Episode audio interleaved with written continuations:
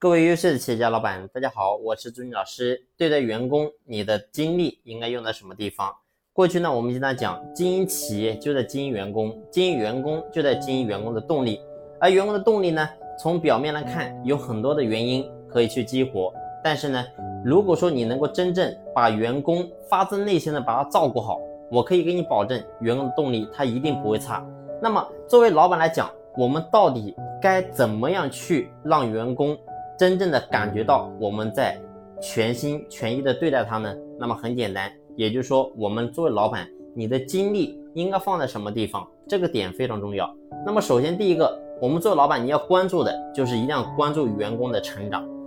过去经常讲，如果说要想让一个人真正的不会饿肚子，一定要让他想方设法学会怎么样去钓鱼，而不是说你给他多少鱼。所以呢。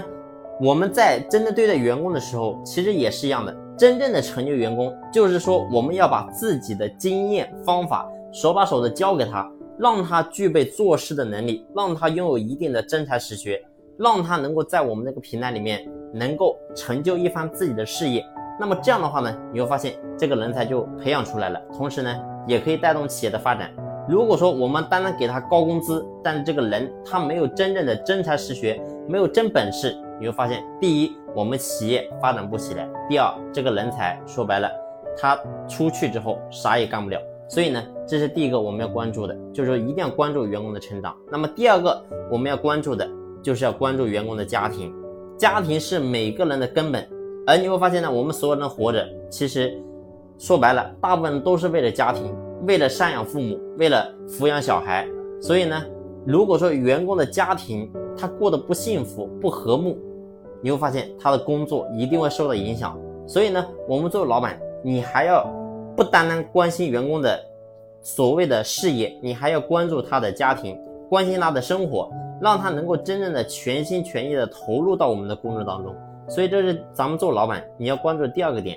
那么第三个呢，就是我们一定要关注员工的健康，健康是身体革命的一个本钱，也就是说，一切一切的基础都离不开健康。所以呢，作为老板，其实我们也要发自内心的关注员工的健康，然后呢，并且制定相应的一个措施，让员工的身体能够更好。这也是咱们作为老板你要做的事情。所以呢，这是第三点。第四点呢，就是作为老板你要关注员工的情绪。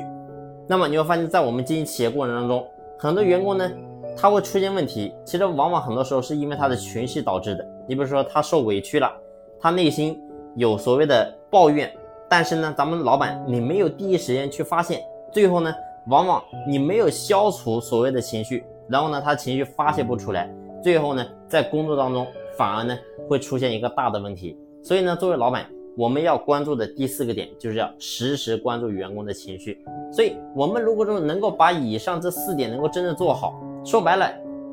换句很简单话讲，我们能够真正把员工当成是我们的。小孩，或者说把他当成是我们的爱人，这样去对待的时候，你会发现，其实员工他也能够感觉到，作为一个老板，能够发自内心的让他真正的收到这个心。那说白了，员工即使当下的收入，我们作为企业给不了他那么多的时候，你会发现他也能够真正的收到我们这个心。而当他能够真正收到这种感觉的时候，那么员工呢，自然他的动力就不会太差。所以呢，很多时候其实。不是说所有的方式方法，你能够把这种绩效薪酬做的表面看起来很完善，员工就能够真的有动力，而是呢，除了这种所谓的机制以外，还要有情，